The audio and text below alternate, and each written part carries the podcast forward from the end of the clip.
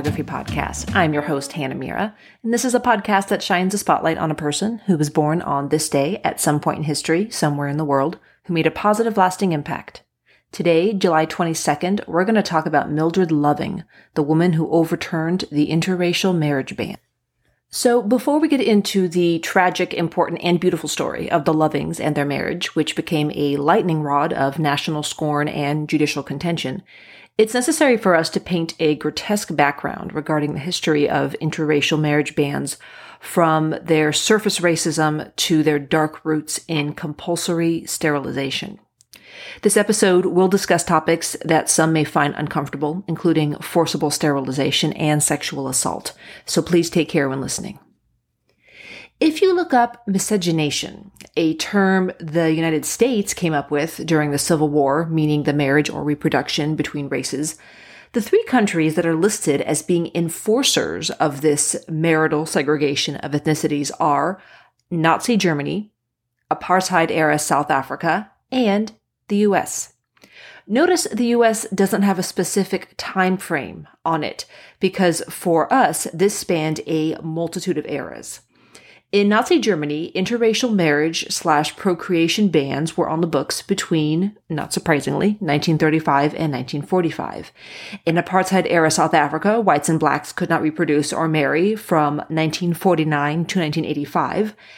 And in the US, in the US, bans on interracial dating and marriage were present, at least in some states, from 1691 to 2000. Let's think about that for a second. Nazi Germany banned interracial marriage for 10 years. In South Africa, it was banned for 36 years. And in the United States of America, land of the free, home of the brave, it was banned for 309 years. Yeah, even though our human in history today, Mildred Loving, was the person whose marriage overturned Virginia's interracial marriage ban in 1967, which spurred the federal government to proclaim these laws unconstitutional in the remaining states that were still hanging on to it. Guess which state was the last to overturn this ban and did not do so until the year 2000? I'll give you a hint, it's in the South. If you guessed Alabama, you win a perfectly good reason to never live in Alabama. Here's the crazy thing. Even when the state passed the Alabama Interracial Marriage Amendment in 2000, it only passed with a 60% vote. That means that 25 counties out of the 67 in the state believe that no, a black man and a white woman or a Hispanic woman and a Chinese man or whatever combination comes out of your melting pot Yahtzee cup should not be allowed to get married.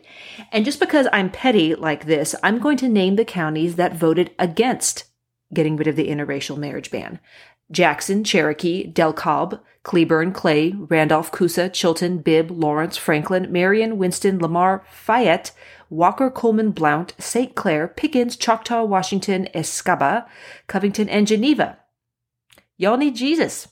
So, Virginia, the state that our drama plays out in today, was actually the first state to officially ban interracial marriage. Eh, they put it on the books back in 1691, mostly in response to the rapidly growing population of enslaved people and the public fears of diluting bloodlines. Of course, there were vocal proponents of interracial marriage throughout the 1600s to the 1800s, but they were usually either social outcasts or ignored religious zealots or just regular people in love. Very few were people in positions of power, which meant white, wealthy, socially and politically connected heterosexual males. One of the few men of some minor influence who supported interracial marriage and took it to a completely creepy level was a guy named Zephaniah Kingsley, who actually published multiple pamphlets stating that the most beautiful and healthy children only came from mixing the races. And while this idea in and of itself is technically a perfectly legitimate one, Kingsley's manner of walking the walk was to select four of his enslaved women as his personal breeding machines. One of them, Anna Kingsley, supposedly the only one he actually married, but there's no proof of this, was purchased by him in Cuba at the age of 13. Kingsley had actually praised how convenient it was to be able to buy a wife. So this slave trader who had the nerve to call himself a Quaker, he has his four enslaved concubines in one of his plantations in what is now Jacksonville, Florida, and his wives produce nine mixed race kids for him. So this was the kind of creepy nutbag that was promoting interracial marriage and reproduction as a way to justify his statutory rape practices. So not exactly the beacon of integrity and moral fortitude that you would hope for in an advocate. Anyways, back to Virginia. So, Virginia was the first state to put a law on the books banning interracial marriage back in 1691. And as this law was constructed in the 17th century, there were a lot of loopholes that a contemporary legal scholar could poke more holes in, so to speak. So in 1924, the Virginia General Assembly wrote up something called the Racial Integrity Act. And this act was basically a legal reinforcement of the old interracial marriage ban. And it stated that all marriages had to either be between two white people or two quote unquote colored people. A white person was defined as a person who had no trace whatsoever of any blood other than Caucasian. The one exception to this was something called the Pocahontas Clause. And the Pocahontas Clause said that if you were less than 1 16th Native American, you could still legally call yourself white. This clause was added after the Virginia Blue Bloods who, up until the Racial Integrity Act, had bragged factually or fictionally about being descended from Pocahontas, well, they began to panic, right? Because saying that you were descended from Pocahontas was a cool bit of history to drop into your cocktail party chatter until it turned into something that could technically nullify your marriage to another melanin challenged individual. So having money and connections Virginia's social elite managed to get this Pocahontas clause added in so they could breathe a bit easier. This same ethnic largesse did not apply to anyone with African ancestry. Indeed, having even one distant relative who was black was enough to taint your whole gene pool. This eugenicist's dream law, created six years later, was called the one drop rule, referring, of course, to the amount of black blood required to make you a social pariah. So, just who was the human pile of garbage who helped to push the racial integrity law through the Virginia General Assembly? Well, this guy was Virginia's Registrar of Statistics, Dr. Walter Ashby Plecker, an avowed white supremacist, a leader of the self-explanatory Anglo-Saxon Club of America, and one of the worst human beings to ever be born on American soil. And after Plecker ensured that this law was put into place, he was put in charge of enforcing it. The governor of Virginia at the time, Governor E. Lee Trinkle, a ridiculously named ham sandwich of a man who bears a striking resemblance to Herman Munster with a glandular problem, he passed this law, but he whined to Plecker that he should not harass Native Americans too much, to which Plecker responded, quote, I am unable to see how it is working any injustice upon them or humiliation for our office to take a firm stand against their intermarriage with white people. So basically, Plecker took this law and he went right through center with it. He wasn't just scouring marriage bureaus for records. He was determined to make any mixed race person's life a living hell, whether adult or child, dead or alive. Plecker started actually going to schools and telling superintendents to expel any kids who were of mixed race. He went to the cemeteries and ordered the bodies of people of quote unquote questionable ancestry dug up so he could decide if their corpse looked white enough to remain in a white cemetery or if their remains should be carted through town to the black cemetery. So, when there are only two legally recognized races, white and black, what happens to everyone who falls outside of those designations? In this case, the most impacted population were the Native Americans, whose only crime was being here first. They certainly couldn't be labeled as white, so Native Americans of all tribes were lumped under the colored designation because Plecker decided that all Native Americans must have some African blood in them and they were just trying to pass as Native American.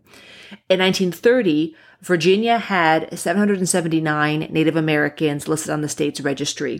By 1940, there were only 198. So Native Americans were being legally and systemically erased from history. Not content to repress human rights, traumatize children, and disrespect the dead, Plecker decided to take it one step further. He asked Nazi Germany for advice. Specifically, he wrote to Dr. Walter Gross, the head of Nazi Germany's eugenics program, applauding their success at sterilizing 600 mixed race children, saying, I hope this work is complete and not one has been missed. I sometimes regret that we have not the authority to put some measures in practice in Virginia. The Rhineland bastards, as they were called, were the products of German women and French soldiers of African descent, and the Nazis went to work sterilizing them very quickly. By the end of the war, 1,800 children would be kidnapped slash arrested and sterilized. But Plecker was wrong when he lamented the lack of sterilization practices as there were already forced sterilizations going on in Virginia and indeed across the United States. Virginia was actually the state with the second highest amount of involuntary sterilizations, reaching 6,683 people by 1957. The first highest state by a huge jump was California, with an astounding 19,985 humans being forcibly fixed. The 6,683 Virginians were composed of 4,043 women and 2,640 men.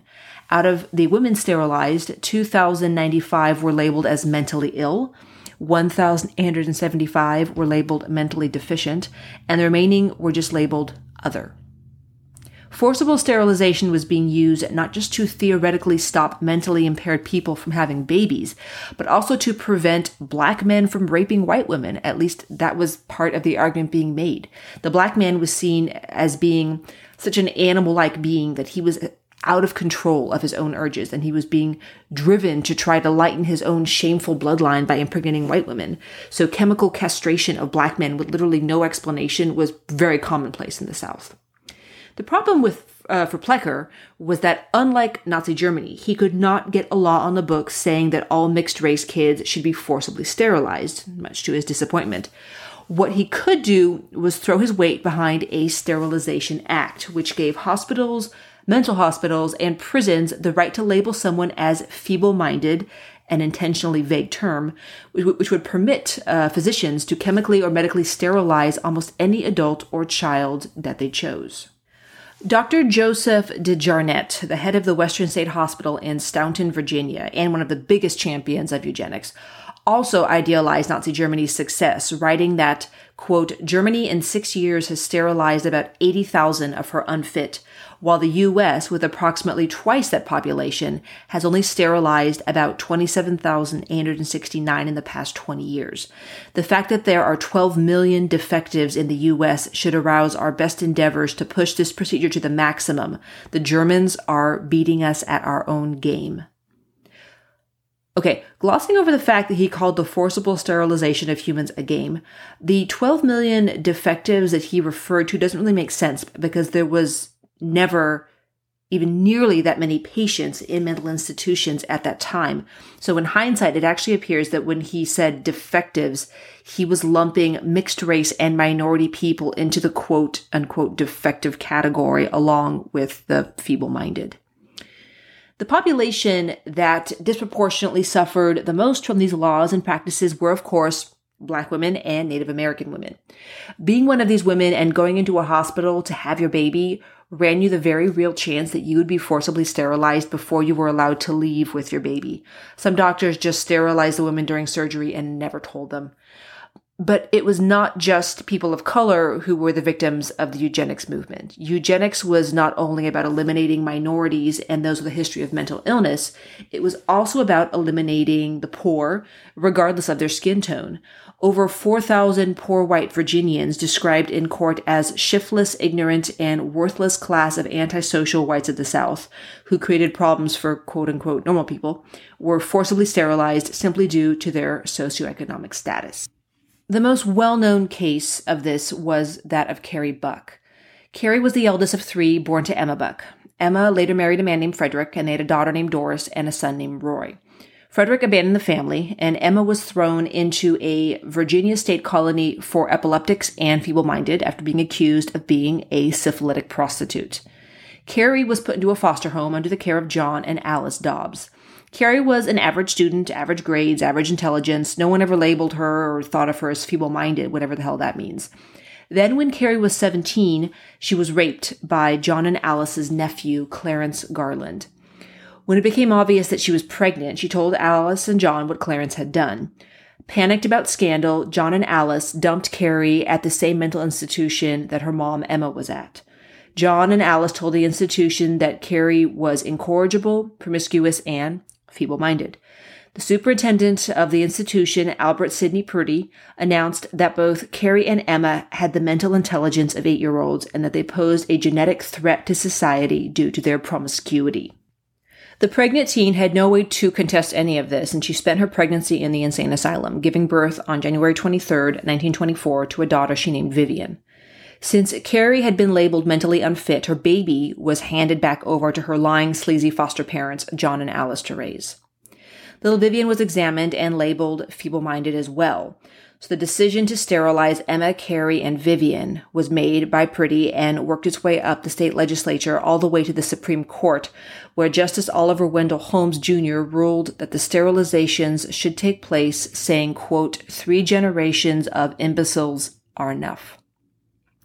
A few years later, when Emma's half sister Doris was hospitalized for appendicitis, doctors quietly sterilized her while removing her appendix. Doris married and she struggled for years to have a baby, finally finding out why she was unable to in 1980. Carrie would marry twice, her first husband, a widow with six kids, who died a decade after they were married. Carrie was married to her second husband, Charlie Detamore, until she died in 1983. Her only child, Vivian, died at the age of eight from a gastrointestinal infection. Even though the little girl had been labeled as feeble minded, she was an exceptional student and even made the honor roll. This historic court case of Buck versus Bell, the Bell being John Henry Bell, superintendent of the state colony for epileptics and the feeble-minded, set a gross precedent which inspired other states to start upping their forced sterilizations of people deemed mentally deficient. To date, the Supreme Court has not overturned Buck versus Bell, despite the fact that it's considered one of the worst Supreme Court rulings in the history of the country up there with Dred Scott. Since it's never been officially overturned, it's only through a series of other court cases, such as the 1942 Skinner versus Oklahoma case, in which petty criminal Jack Skinner was sentenced to be sterilized for stealing chickens, that the practice has gradually faded away. During the Skinner case, Justice William O. Douglas pointed out that the punishment was too arbitrary to be just as it was applied only to poor criminals, as wealthy men brought in for things like embezzlement would never be sterilized as part of their punishment. So this court case put a stop to sterilization being used as punishment but it didn't put a stop to the sterilizing of those labeled as feeble minded. Any protection that mentally or physically disabled people have against compulsory and involuntary sterilization, they received in 1990 with the passing of the Americans with Disabilities Act. So now that we have laid the scene, let's dive into the life of our human in history, Mildred Loving. So Mildred was born in the small unincorporated town of Central Point, Virginia, located in the northeast section of the state. Mildred was of African American and Native American heritage with Cherokee and Rappahannock tribal blood in her veins. The county was a strict Jim Crow one, but there was still a large mixed race population. Richard Loving, Mildred's future husband, was a white man from Confederate stock, but he worked as a construction worker under one of the wealthiest black men in town, and he grew up alongside many black kids. Richard met Mildred when he was 17 and she was 11, and they started dating when she was in her teens. And at the age of 18, Mildred got pregnant. In June of 1958, they decided to get married, but since interracial marriage was banned in the state, they went up to Washington, D.C. to get their license. Mildred did not actually know it was illegal, but Richard might have. Regardless, they got married in D.C. and then they headed back to see their families in Virginia. It was July 11th, 1958, five weeks after they got married, that Richard and Mildred woke up to the county sheriff and two deputies with flashlights in their bedroom. The cop asked Richard who the woman was in bed with him, and Mildred said, I'm his wife. Richard pointed to their marriage license tacked up on the wall, but the cop said that's no good here, and he hauled the two off to jail. Richard spent one night and was released in the morning, and pregnant Mildred spent a few more days in jail. The Lovings appeared before Judge Leon Bazile. They pled guilty and they were sentenced to a year in prison.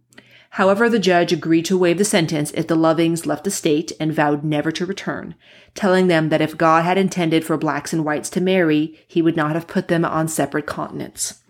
So he banished them from Virginia, telling them both as they left the courtroom, as long as you are both alive, you are felons. So Mildred and Richard paid their fee of $36.29 each, and they moved back to DC for the next five years, having a total of three children. They would occasionally go visit family in Virginia, but they could never go together. By 1964, they were really frustrated with not being able to go see their families together in Virginia. They felt socially isolated and they were having money problems too, so Mildred wrote a letter to Attorney General Bobby Kennedy, who advised her to contact the ACLU. So she reached out to the ACLU, explained what was going on, and the ACLU was like, okay, we've got your back. So these two young lawyers, Bernard Cohen and Philip Hirschkop, took the case. Their first move was to ask that the case be vacated and the ruling reversed by the original judge. The request was ignored by the state of Virginia for a year, so Cohen and Hirschkop uh, stepped it up a notch and they filed a class action against the U.S. District Court of the Eastern District of Virginia. And this finally got a response from Judge Bazile, who wrote, quote, Almighty God created the races white, black, yellow, Malay, and red, and he placed them on separate continents. And but for the interference with his arrangement, there would be no cause for such marriages. The fact that he separated the races shows that he did not intend for the races to mix. During this time, Mildred and Richard and their three kids, Sidney, Peggy, and Donald, had secretly moved back to Virginia while they waited out the legal process. So Cohen and Hirschkop's next step was a big one, heading to the Supreme Court to decide whether or not the ruling by Judge Bazile and indeed Virginia's whole Racial Integrity Act was not a direct violation of the 14th Amendment's Equal Protection Clause. Cohen, who was taking the lead on this, pointed out that if the framers of the Constitution had wanted to specifically ban marriages between the races, they could have easily done so in explicit language. The Loving family was entitled to feel protected under the law, just like every other family. They were also entitled, Cohen pointed out, quote, to wake up in the morning or go to sleep at night knowing that the sheriff will not be knocking on their door or shining a light in their face in the privacy of their bedroom for illicit cohabitation. For real, for real, the idea that cops can come into your house in the dead of night with no warrant on the tip of a busybody neighbor and come into your bedroom to see who you're sleeping with has Handmaid's Tale written all over it. Mildred and Richard did not attend the actual court hearing, preferring to keep themselves and their kids out of the circus. Richard did issue a statement for Cohen to share with the court, and it was, quote, Tell them I love my wife. Shockingly, the Supreme Court was listening, and the case that Cohen made was a strong, not to mention just enough one, for the court to rule in favor of the Lovings on June 12, 1967. The decision was unanimous, and it came down to a common understanding that making distinctions in the interpretation of the law based on a person's race is simply unconstitutional. And today, June 12th is known as Loving Day across the country. So, this federal ruling labeled bans on interracial marriage as unconstitutional, and 33 states changed their policy swiftly, with a few hangers on dragging their feet. And in the case of some states, like we talked about with Alabama, they dragged their feet for 35 years. After the ruling, Richard and Mildred and their children moved back to Central Point, where Richard built them a home. The family had a happy eight years together until the night of June 29, 1975. Mildred and Richard were driving, and they were struck by a drunk driver. Mildred lost her right eye, and Richard lost his life. Mildred and the children buried their 41 year old husband and father and chose to remain in the home he had made for them. Mildred never remarried, avoided the spotlight, and declined interviews. She issued a rare public statement on June 12, 2007, the 40th anniversary of the Loving versus Virginia verdict.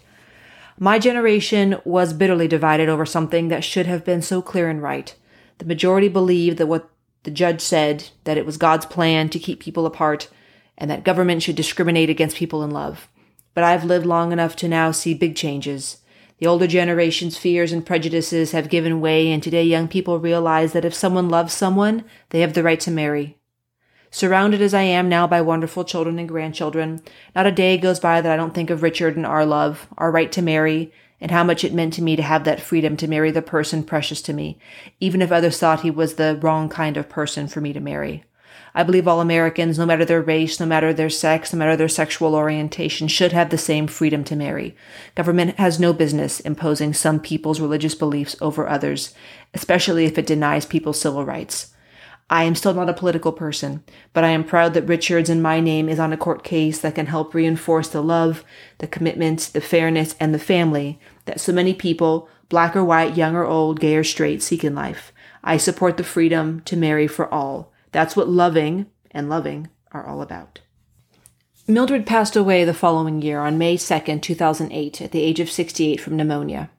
Her daughter, Peggy Fortune, said, I want people to remember her as being strong and brave, yet humble and believing in love. My sources today were Wikipedia, the History Channel, the New York Times, and NPR.